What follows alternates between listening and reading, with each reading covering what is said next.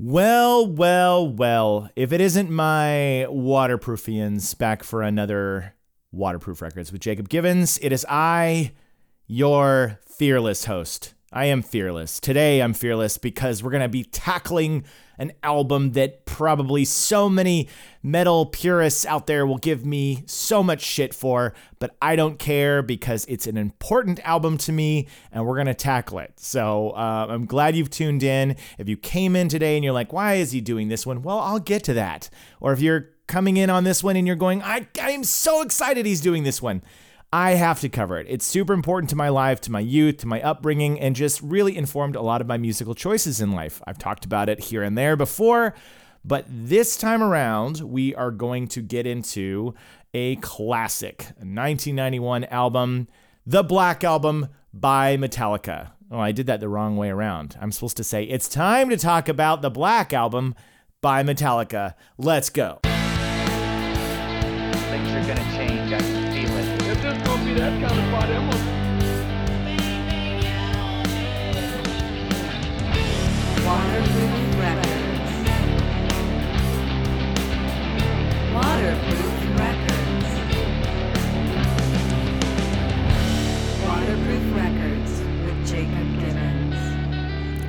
I'm pretty ready and excited for this one. I hope you are too. And I hope that um, if you've never been a fan, that maybe this is the episode where you're like, all right, I'll give it a chance. Or if you're some of the people that just at the beginning, you saw that I was covering the Black Album and I wasn't going all the way back to Justice for All or Master of Puppets or Ride the Lightning or Kill 'Em All, and I wasn't starting there, and you're like, why not? Well, we're going to get into that. But before we get into that, we've got to talk about my sponsor, DistroKid. If you guys don't already know, you should be definitely checking out my special link, distrokid.com slash VIP slash waterproof, and you're going to get yourself that 30% off for your first full year of uploading your songs. Um, but I talked about it on the last episode, and I'll tell you again DistroKid has an iOS app. Key features sign up and pay for a new DistroKid account using Apple's in app purchase, or sign in an existing one with two factor authentication. It says 2FA here, and I'm luck- lucky that my brain was able to grab it quick enough. You can upload new releases, you can see your DistroKid bank and withdraw earnings, you can get notified when you've earned royalties and withdraw from the app via push notifications. Um, so many features that you need to be taking advantage of. I love DistroKid. I can't wait to be using the app on my phone and make it so much easier when I release more music later this year, which, yes, I'm working on. So once again, check my bio, check my link tree, distrokid.com slash VIP slash waterproof. Um, but now we're going to get into the nitty gritty. And the nitty gritty here today is Metallica and the Black Album. Yeah! I wore my shirt for those that watch the show.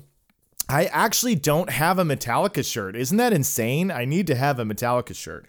I have on today. I have the the skull hands, the skeleton hand doing the uh, the horns, the rock horns, and it's got a little guitar neck on it. I love this shirt. I felt like it was the most metal up your ass type visual that I could bring today for my Metallica episode. Um, it's funny that I don't have a Metallica t-shirt because I absolutely should have one by now. Um, but it it goes all the way back to my childhood and just how strict my mom and dad were about that kind of clothing. I didn't really have a lot of band shirts. I had some Smashing Pumpkin shirts by the time I was in eighth or ninth grade because they were, you know, they weren't anything that my mom thought was, you know, creepy or weird. I think I had a Pearl Jam shirt, I had a Soundgarden shirt. Um, but when it came to Metallica, a lot of that heavy metal imagery, that was just too much, you know. God forbid it was Slayer or Testament or Pantera, but Metallica, you know, they have these iconic shirts. If you've seen my Metallica TikTok or Instagram video where I'm reacting to one, that was such an early video for me um, because I knew I had to talk about Metallica way, way, way, way early on in making videos about albums that were impactful.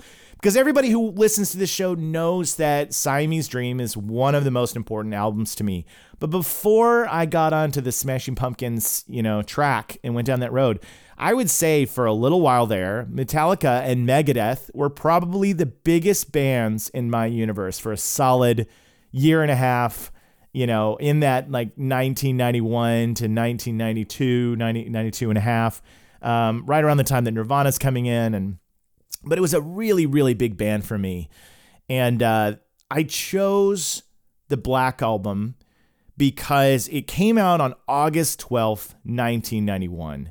And that is so many of the albums that we're talking about here on the show in that era that this is such an impressionable time in my life. And while Metallica is different from grunge and alternative, they were still very much influencing each other at the time. You know, these were groups that were all experiencing a lot of success or exposure on MTV.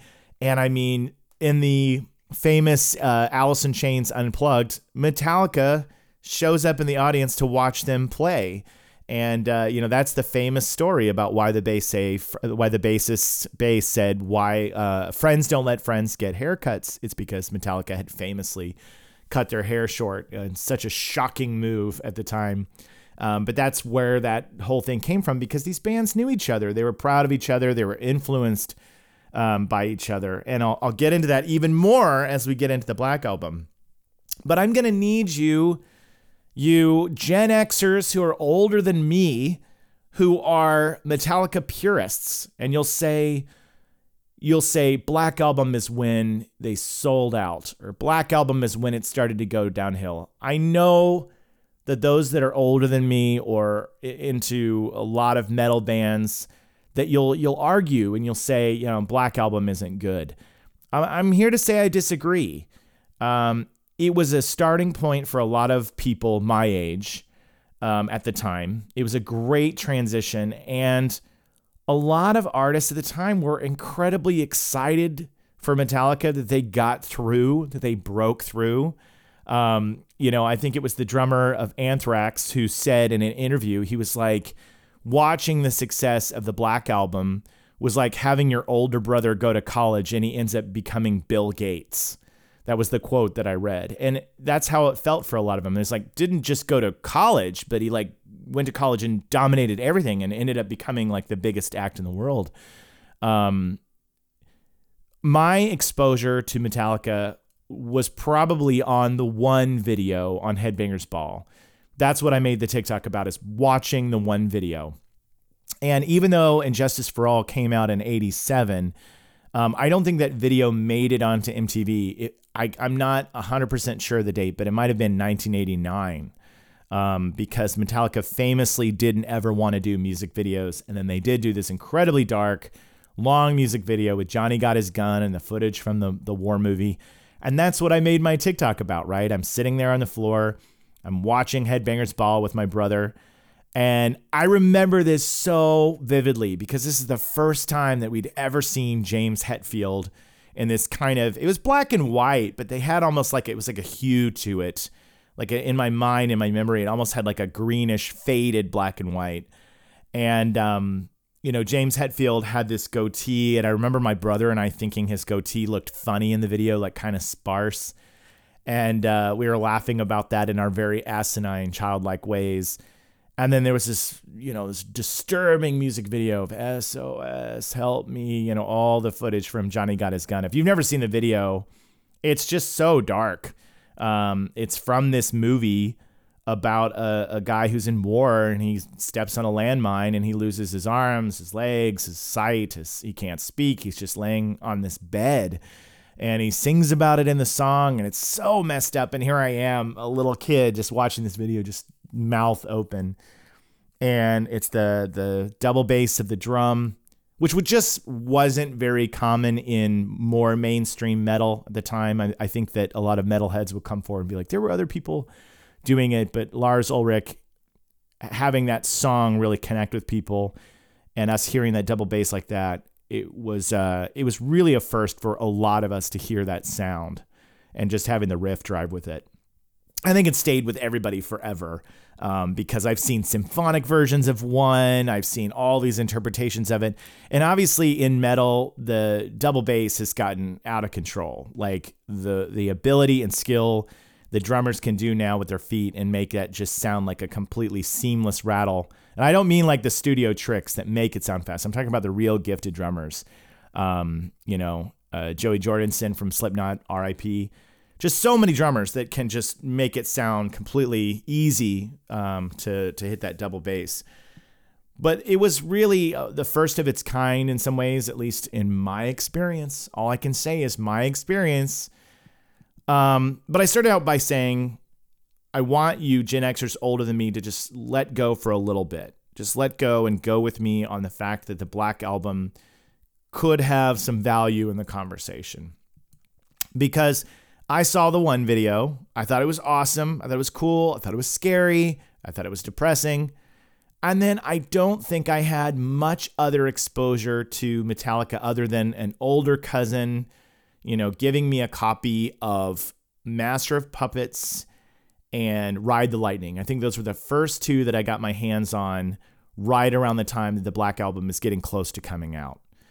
And Fade to Black, I thought was amazing. Sanitarium, I thought was amazing. And that was what my young years were being able to kind of start taking in as these songs that started out slower and then the solos built. And they were really influencing how bad I wanted to play guitar. You've heard me talk about with other interviews about the album that got me to want to start playing guitar, and that was listening to Kirk Hammett play. Um, I was strongly influenced by his skills and abilities on the guitar. And so I would listen to those songs and I was really moved by just the guitar work on those albums. And along comes Enter Sandman. And that song has been played a million times over. It's almost, you know, had as much repetition as Smells Like Teen Spirit as one of those songs that just got played to death. But if you can go back and think about the first time you sat down and you saw the music video for Enter Sandman, and you get to that prayer, you know, now I lay me down to sleep, and the whole sequence, the the giant semi truck driving through that bed on the on the highway. I mean, I can remember being so excited about this album and about that song. You know, going to school dances and getting the DJ to play Enter Sandman. And then you and your your little you know tiny little friends go up and try to mosh each other at the school dance while all the popular kids would watch watch us from a distance and be like what are they doing? What are those weirdos doing? You know we had this we had smells like teen spirit. It was all just part of this exciting energy to um, let that aggression out it wasn't like you were going to be at a school dance and they were going to play you know something and they were going to play for whom the bell tolls you weren't going to get that, but you were going to get Enter Sandman because it was on the radio. It was on MTV. So these, you know, junior high, middle school dances, they would play these songs that you get so excited about. And I remember being excited about it. And a cool thing about Enter Sandman, to tell you a little bit uh, a history about that song, there's been a lot written about Metallica. They have tons of biographies, there's tons of documentaries. You you probably can digest just about anything you want to know. So I'm not going to hit you with too many facts today as much as I'm going to hit you with my experience cuz I think that there's a lot of you out there that will remember what it was like and and maybe enjoy this process. Um, it was one of the first songs written for the album with the last lyrics written for the album. The initial concept for the riff and the guitar part was Soundgarden inspired. Kirk Hammett had been listening to some Soundgarden and was really feeling driven to use that riff, that that style, uh, you know, and now you can hear it and you're like, okay, that's got that Kim Thayil touch to it. So he was inspired by that. That's another example of the grunge kind of sneaking its way into the metal community.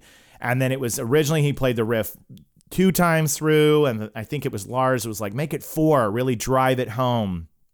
And then the song starts to come together, and there's this whole part uh, of uh, of Kirk Hammett's like wind down after the solo before we get into the prayer. This wow, that was he confessed years later. He said that was um, it was heart uh, Magic Man, Magic Man, I think, and it was it was that it was a part of the guitar in that song, but it wasn't from their version. It was taken from Ice T had sampled it in this song off of his Power album, and Kirk Hammett heard that that guitar sound that Ice T had sampled and was like, "Ooh, I'm gonna, I'm gonna, I'm gonna use that. That's a really great kind of wind down from the solo." So he put it in Enter Sandman.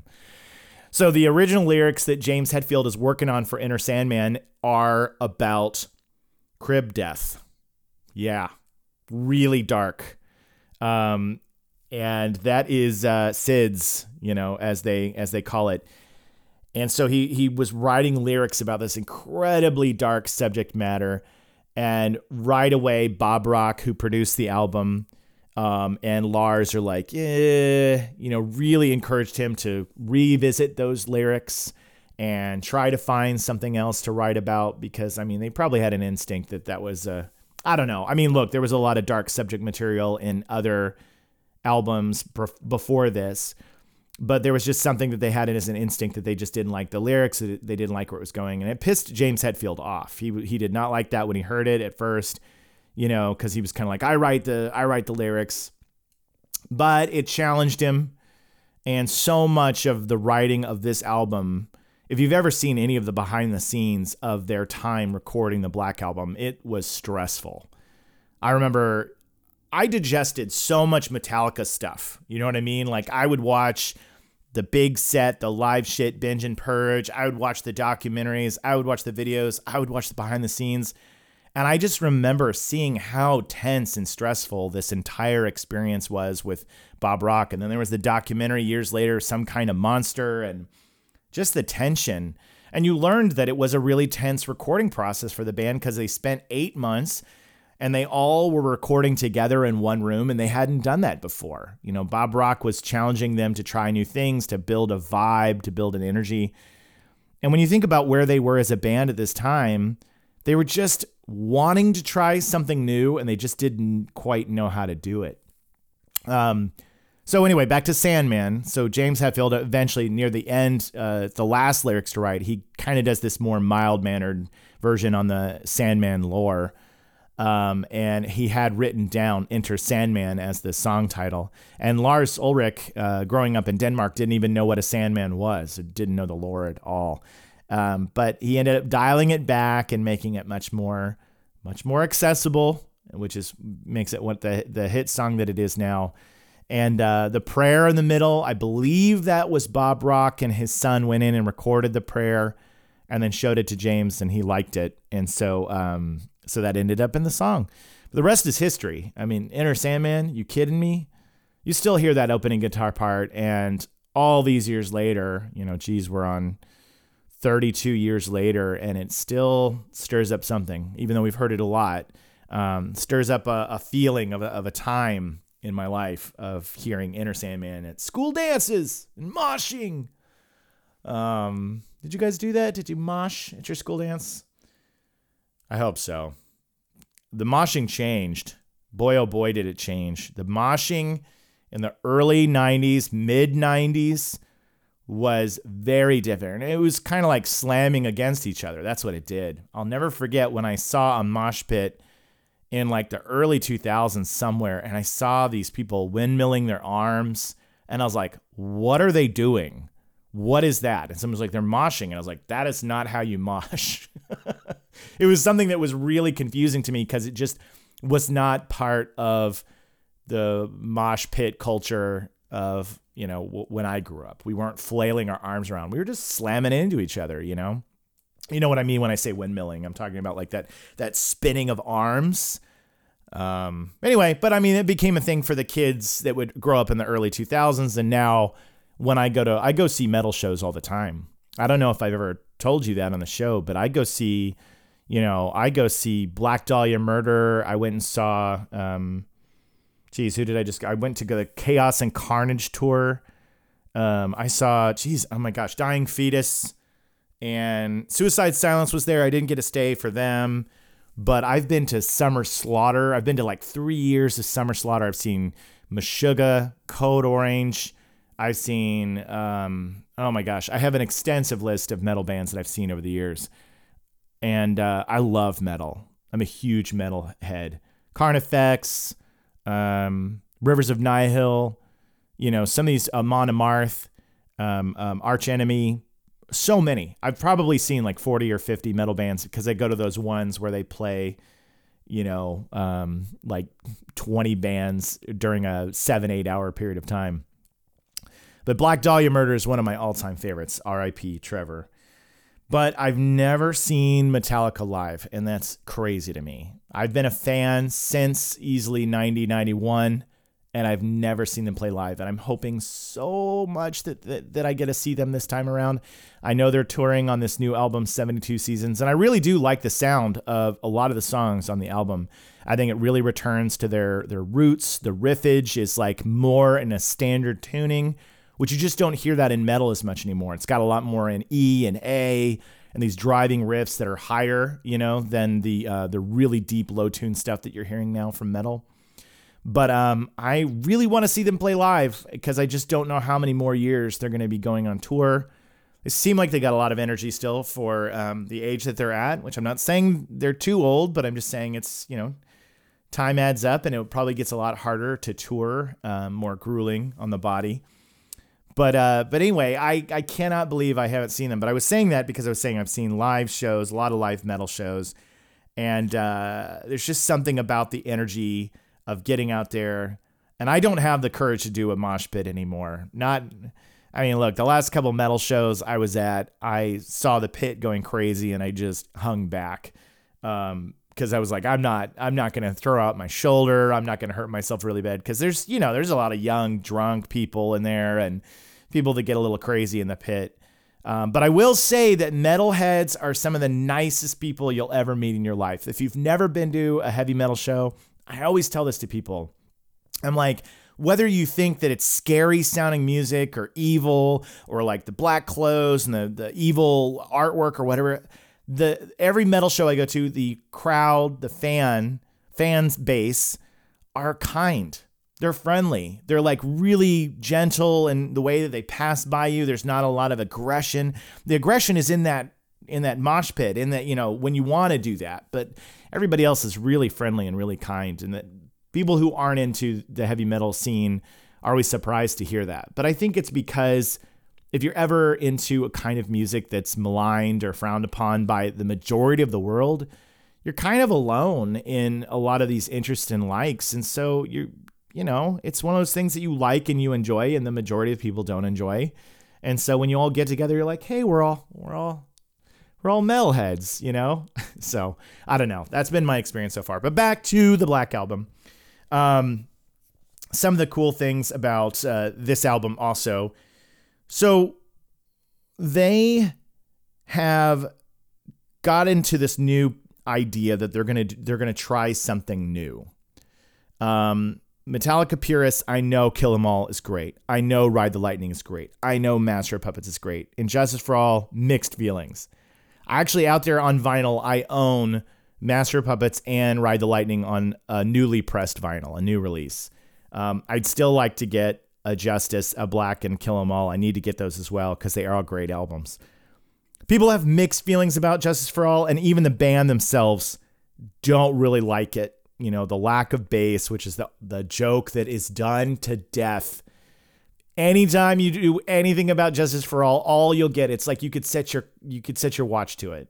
The jokes about the lack of bass. I mean, I guess it's just to be expected in this like kind of meme culture that we live in now. You just that people cannot resist, like oh the bass, the bass. Um, but it's not a new or original angle. It's it's been it's been said. It's been said many many times before.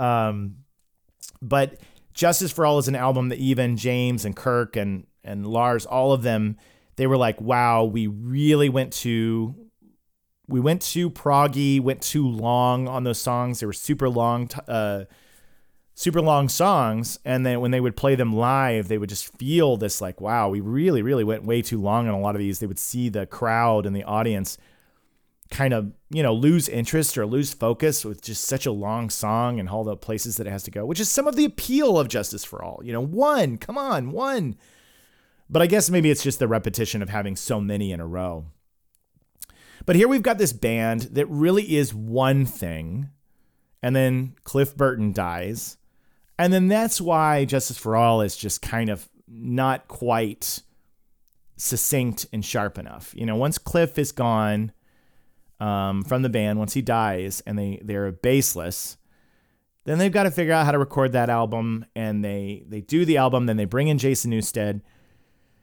And um, he's the new bass player, but he doesn't really get any involvement on Justice. But this album, he gets involvement.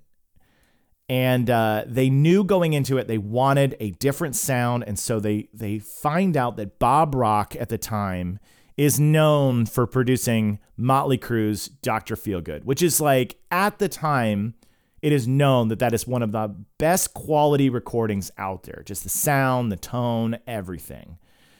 So they know that he's recorded that one. He's recorded an Aerosmith, I think Permanent Vacation. He's recorded these big albums. Metallica's not necessarily a fan of what Bob Rock is working on as a producer, but they're at least thinking to themselves, let's get him as a somebody to mix the album.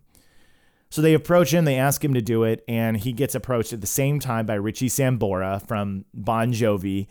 And uh, he's got to make a decision. Do I help my, my pal Richie Sambora do his first album or do I do Metallica? And he agrees to do Metallica, but he says, I don't want to just mix it, I want to produce it. And the clash between the members of this band and Bob Rock are you know, world famous. Everybody knows that just the arguments and the difficulty that they went through while recording in the studio is so well documented. You can see the fights. You've heard the stories about how Bob Rock called James Hetfield Dr. No because he said no to things before Bob was even finishing a sentence. Um, so much pushback, so much conflict. And I think even when the recording was done, Lars and Bob didn't speak for like a year didn't even talk to each other until everybody had calmed down. Um, but then he went on to help him produce Load, Reload, Saint Anger. So obviously they formed some kind of trust and friendship with him through all of it. But that that eight month period of time, incredibly stressful, um, lots of infighting, but it really challenges and pushes the man to try different things. Uh, the next song on the album, Sad But True, when the band brings that to Bob Rock and shows him that you know it's the original version that they came with was in standard tuning, just tuned up to E, and he was the one who was like, "We gotta, we gotta go lower." Uh, the band was no strangers to to lower tunings. They had played you know previous albums with lower tunings, but he pushed him to do the drop D, and that that really gives that fullness, that heaviness to Sad but True that I think it needed. So in that regard, I think he was 100% right. I mean, he was right about a lot of things on this album. But um, this is it's funny that I just said that because the next thing is Holier Than Thou. That's the third track on the album. Bob wanted that to be the single to go with. And James and everybody else in the band were kind of like, that song's dumb. Uh, it's kind of a silly, stupid song. And and it's funny because when you read things from the members of the band after this, you read how many of them are like, yeah, that song's not that great, and this song's not that great, and that they weren't that happy with it. But um, but there's just the when they got it right on this album, they got it right, and I I I remember listening to this album front and back over and over again. I remember buying it with the black all black cover. I mean, who could forget that Metallica came out with an all black cover. It wasn't all black. There was the snake, the coiled snake in the bottom right, and the metallic on the left. But back then, I don't know if my eyes were poor or something, but I, I swear you could barely see it. I feel like in later releases, I feel like you can tilt it a certain way, you can see it. But on those old cassette tapes, it was really hard to see that there was anything there. It kind of looked just black when you looked at it. And then you would tilt it a certain side and you go, oh, there's a snake there. And there's the Metallica logo. The story behind that black cover, which was, um, it's funny because Spinal Tap had done it in their movie. Um, they landed on that because I guess Lars was flipping through a um, heavy metal magazine and he was going through the heavy metal magazine and there was all these you know cartoon characters that were being used this like gruesome artwork and skeletons and skulls and Vic from Megadeth and you know all the the Anthrax and the the uh, Iron Maiden and all the bands at the time were doing all these colorful things, and he just was like, we need to get we need to get as far away from this as possible. We need to be simple and clear and none of this, none of these, you know, looks and feel to our music. And so it was just decided let's do let's do solid black. You know, it's called Metallica. We call it the Black Album now, but it was just called Metallica. And, you know, this is their fifth studio album. and I think they thought about talking. They were going to call it Five. Um, that was one of the names, and then the dumbest name that they joked about. I don't even know if it was in all seriousness. They joked about calling it Married to Metal, and this is kind of sad, but apparently. Jason, Kirk, and Lars were all going through a divorces while they were recording this album. They were all going through divorces. So they joked, well, we're married to metal. And so that was like a joke in the studio. And so it was I kicked around for a little bit to be called married to metal. Thank God they didn't call it that. That's like what a what a title. Oof. But um yeah, they were all going through divorces at the time. And uh, and so they ended up just you know keeping it clean and simple. And I don't know if you remember, but there was like a documentary about Metallica touring, and they even did a bit with Spinal Tap where the Spinal Tap like calls out like, "Hey, we our album and our, our you know we had our album that was in all black, which was a bit in the Spinal Tap movie." Um, and I think they totally chalked it up to being like a, a funny coincidence, you know, something that, that that also happened for them. Um, the the uh, so that was the cover with the snake, the coiled snake, the "Don't Tread on Me" st- snake, which is from that 1700s, you know, American Revolution flag. Um, and there's of course a song on here called "Don't Tread on Me." One thing I wanted to say because I've been talking about Jason Newsted, who's not in the band anymore, but I remember thinking that dude was the coolest. I really, really loved the era that Jason Newsted was in Metallica. And I think it's unfortunate that they parted ways, and I don't think it was good. I don't know much about that. So um, I don't think it was a good parting of ways. But he had such a coolness about him. And by the way, this is no, this is not me um, shit talking Robert Trujillo. I think he's awesome. I think he's a great bass player. You know, I remember first seeing Robert Trujillo like in Infectious Grooves and you know, coming from that whole suicidal tendencies corner of, uh, of musicians and seeing him get into Metallica, I was actually pretty excited that they found him. And I think he's a great addition to the band. And I think he's been in a, a great part of the band for the past, geez, it's been what, 25 years he's been in the band, maybe more. But um, Jason Newsted had this coolness about him with that long hair and those shaved sides. I remember thinking that was the coolest thing I'd ever seen um, back then. It was like anytime I saw a guy with long hair and shaved sides, I was like, does it get any cooler than that? You know, Corey Glover from Living Colour and uh, Mike Patton and Faith No More, just seeing that shaved side, the long hair, I just like, man, that's what I want. I want my hair like that so bad. I wouldn't do it now, but um, I do like having long hair. But uh, we were not allowed to grow our hair long, and seeing Jason Newsted like headbang with that long hair going down and just the shaved head on each side. I used to watch that in the videos and be like, oh, it's so cool. And then he would headbang, you know, his head like this, and it would go like in a perfect circle um, with his hair around like this with that shaved shaved head. But I just thought he was so cool. And then they would do these live shows, and he would get up there on the mic and go, "Hey, hey, hey!" You know, I just thought, oh man, what a cool guy. I really liked uh, Jason Newsted and what he brought to the band, and that's this is so specific to that season of of them. Uh, so, but again, no one can beat Cliff Burton. So before you come for me and be like, "Ooh, Cliff was the best," of course, Cliff was Metallica.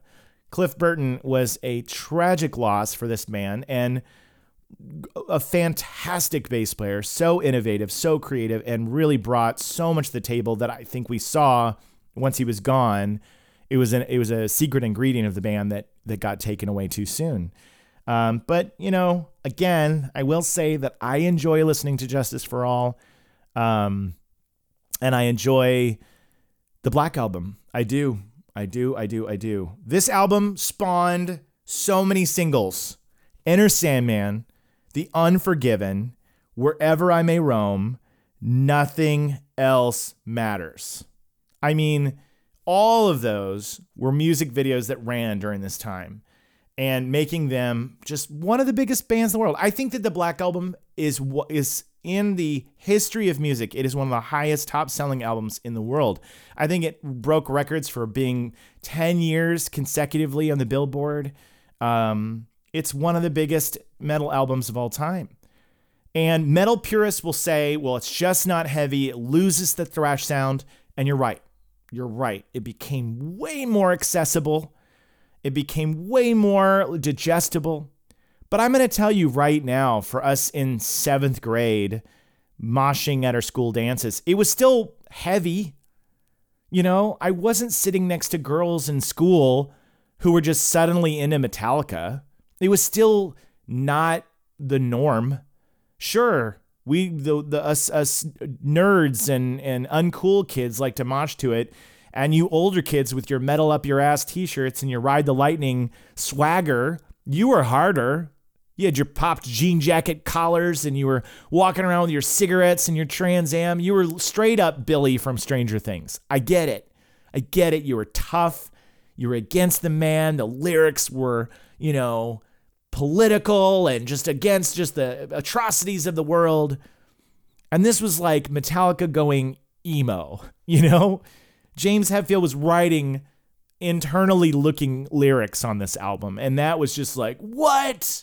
Emotional? We're to get emotional, Metallica. And you know what? Nothing else matters. That wasn't even supposed to be on the album. James Hetfield had written it while they were on the road about a girlfriend he had written a love song to a girlfriend. And he wasn't even planning on putting it on the album. And then he shows it to everybody, and they're like, wow, that's pretty great. We should put it on the album. Kirk Hammett was a little, uh, you know, weary. I think he even said he was like, "Oh my God, James wrote a song to his girlfriend. Like, we're gonna put that up." You know, so it took a minute for everybody to come around. But think about how huge that song is. What a big deal it is. It was famously the song that, if you were just learning how to play guitar, the thing that we all did with Nothing Else Matters is it's, you know, it's it's the open low string and then the top three, you know, and you pick without holding anything on the fret. Sorry, my E, G, B, E. Sorry, you know, got to list off the the notes and you pick them open without putting anything on the fretboard. And and when you were learning guitar at this time, which I was, I got my first guitar in 1991 for Christmas, and it was like the first thing that you could be like, "Hey, you want to learn how to play Nothing Else Matters?" Um, there's been countless parodies and videos made about that. Um, but anyway, it was a song that wasn't supposed to be on the album, and then it ends up being on the album, and it's huge. Um, I don't even think Kirk Hammett plays on the song. I think famously he does not play on the song. And this is an example of one of the songs on the album that James Hetfield really sings, you know, uses his singing voice. And this is kind of opens the door for him as a more vocal performer. And if you didn't know, he is shown Chris Isaak's music during this time, like Wicked Game and that music. And he's like, he turns to Bob Rock and he's like, How do I sing like that? How do I sing like that? And Bob Rock's like, well, you don't double your vocals. You don't do double tracks. You do a single track so I can really hear the nuances of your voice. And then we just need to get you comfortable and relaxed and really work together. And that is what was implemented for songs like The Unforgiven and Nothing Else Matters. Just teaching him to have a much more calm, relaxed performance with his voice. And it works. You know, he he does a great job on those and really takes a step back and even though he wrote the song, he was fearful about this being on um, the Black Album. the The album itself was played live. There was a, a, a, a release party, if you will, where it played at Madison Square Garden for thousands of people. Not the band, not playing, just the album. Thousands of people are there. And James Hetfield is said to have been listening and so nervous, just afraid that nothing else matters was going to start playing and that everybody would just like start rioting and that they would just be losing their minds and just ridiculing him for doing this ballad. But people responded to it really, really well. I read this somewhere. I don't know if it's true, but someone said that Kurt Cobain from Nirvana was at Madison Square Garden that night listening to the release of um, the Black Album, of this album. So, I didn't fact check it. So if I'm wrong, I'm wrong, but that's the story and I'm sticking to it. sticking to it. Um, wherever I may roam, that video, The Unforgiven. I just made a video the other day about these videos. You know, The Unforgiven was like this art house video. It was like a little small movie. I think they premiered it in November of 91 with like an 11 minute film version where you didn't even see the band playing in the footage at all. It was just like a like a short film with the music. And then they tapered it back to the six six and a half minute version that has footage of the band, and that's the video that ran. But I, I have so many memories of watching that video of this you know this kid he crawls through the tunnel he gets into this little space and you f- figure out you're like oh the kid's blind I think he's blind and he's collecting all these trinkets in this room and then he's trying to carve his way out and then um, and then you know he grows old and then by the time he finally gets the block out he can't you know he dies on the floor. So these are all you know something that you could look at philosophically at looking at how somebody looks at life and what the purpose of life is. And there's a lot of things that you could apply to it once you have a much more world awareness and understanding of existence. But i'm 13 at the time 12 13 years old and uh, i am like whoa cool video. You know wow what a great short film. It definitely influenced how i look at filmmaking you know? It had such a cool black and white texture with blurred out edges and lines. There was definitely things that i saw while i was watching that video that i was like wow that's a really interesting technique that i would see in david lynch films or i would see in something else. And music videos back on mtv back then the really good ones the ones that had those big budgets there was some amazing kind of storytelling and short film work in those and the unforgiven was great the Wherever I May Roam video, that was just live footage of them on tour. And for a guy who's never seen Metallica live, that is like the most, uh, that's me living vicariously through that video. That's what I imagine seeing Metallica was like, you know, uh, during that era. This is also the time that they're touring extensively on the Black Album.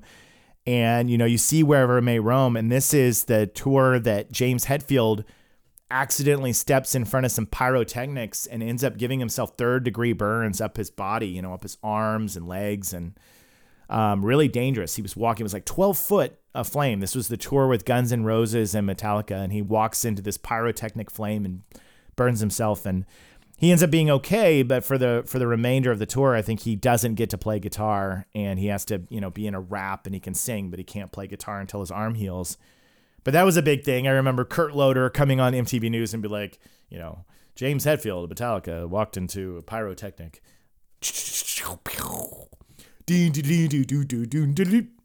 Which, if you didn't know, that is a Megadeth bass line on MTV News right there. That is, um, that is a famous.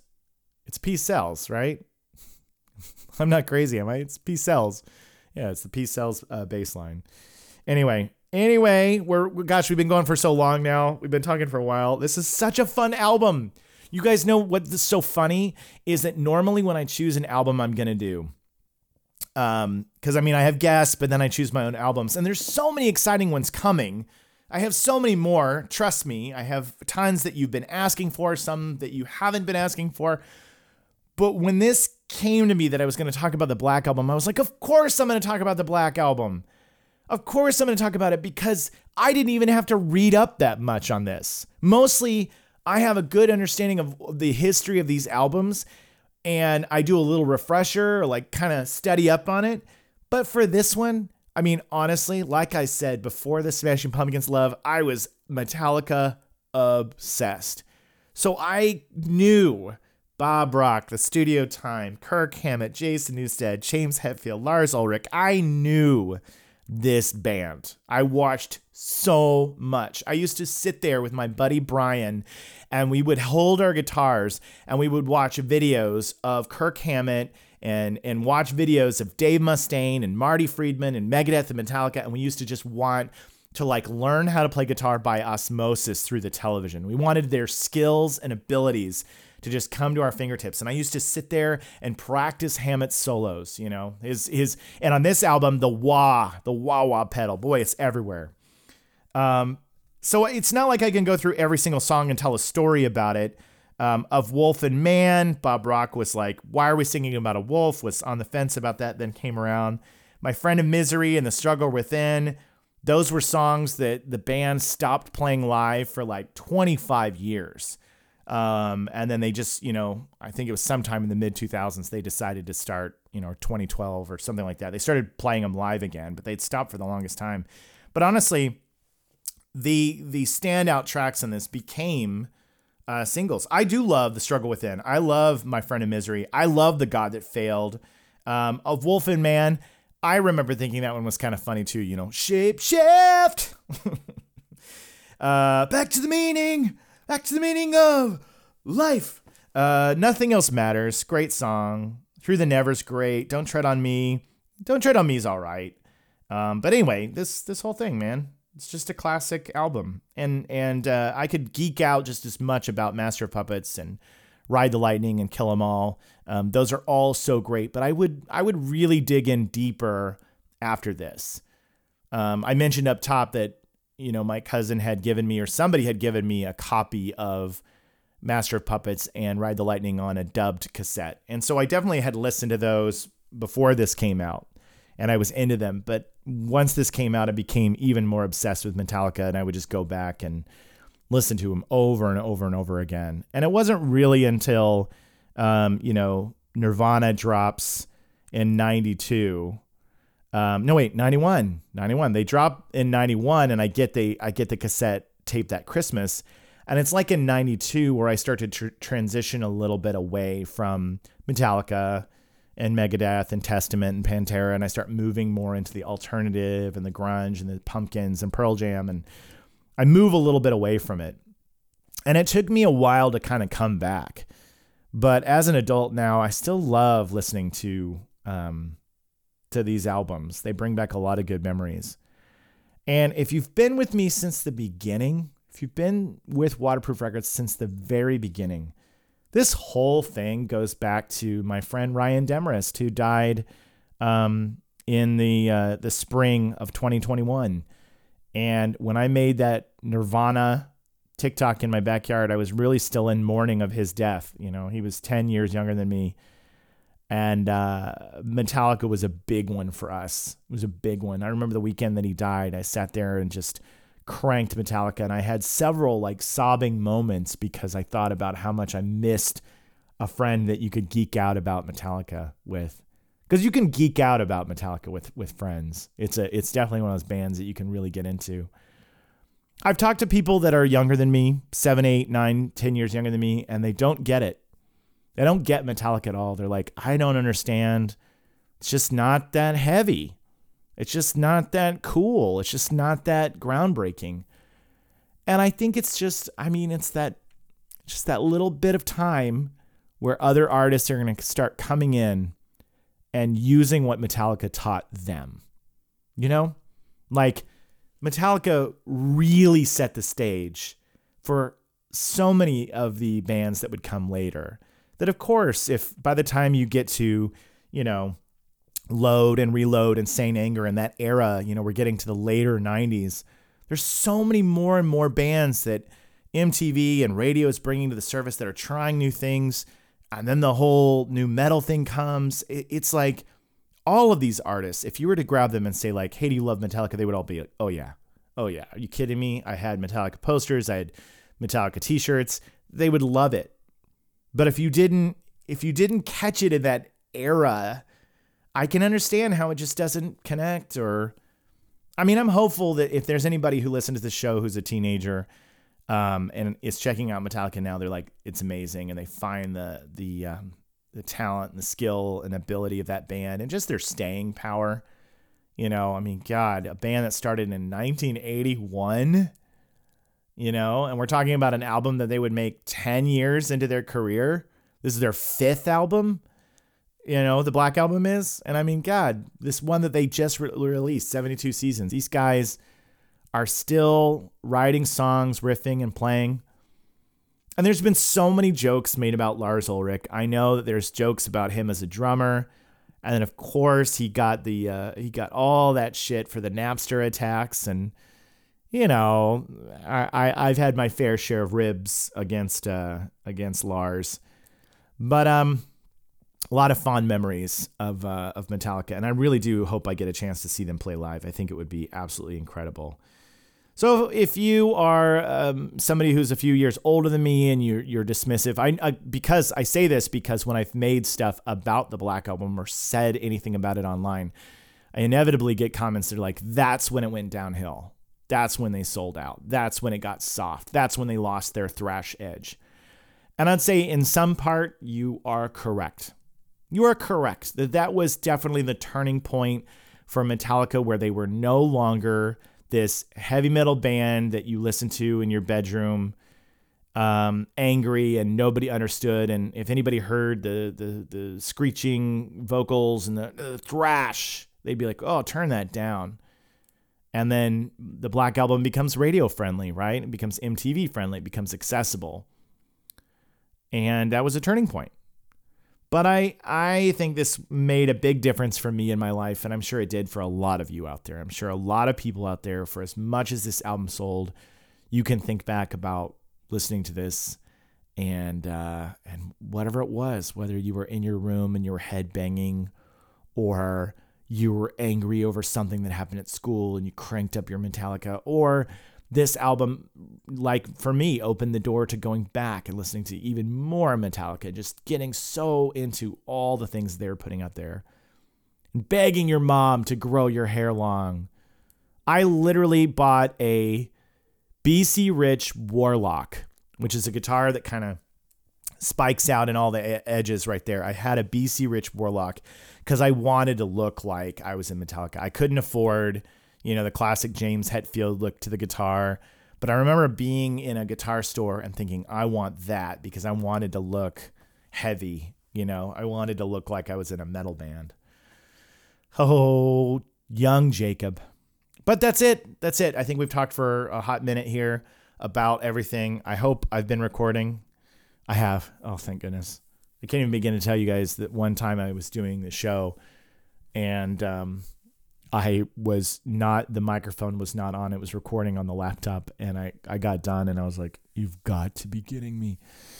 Oh, the funs and joys of uh, recording a podcast at your home in your free time. But anyway, thank you guys for joining me. Thank you, my waterproofians, for yet another fun one. I felt like I really geeked out this time around. Like my brain was going a million miles a minute. So I know I was a little scattered as I talked through, but I hope you had fun and you'll you'll go and listen to the album or if you never give the album time go give it some time see what you think. But um, this was a lot of fun. It made me smile to reminisce and think about especially uh, doing the mosh pit and my school dances. So that's another episode of waterproof records for the books um, don't forget to check out distrokid.com slash vip slash waterproof for your 30% off of your first year and don't forget, I um I know I talked about switching merch stores, but I haven't done it yet. I signed up for this other company, and I find uh, that it's you know not as easy as I thought to switch stores. So I still have my Bonfire merch store. Um, if you go to my Linktree on any of my pages, on my Instagram, on my TikTok, in there are my Spotify playlists, my merch um, you know, the YouTube channel, my movie, other things that you guys can check out if you're interested in. But um, I'm so grateful. This podcast is growing, it's getting bigger. It's been pretty exciting to watch to see how many more listeners are coming in. And I'm getting you from all around the world. I've seen some countries um, all over the place that are tuning in and listening. And I'm so grateful to have you here. Um, there's more guests on the horizon. I wasn't able to secure any for this uh, the, the, this few weeks, but I've got more coming soon. But thank you again. I can't do this without you. I love you. Rock on. I'll see you next time on Waterproof Records. Things are gonna change. I can feel it. If this gonna be that kind of party, I'm gonna Waterproof waterproof.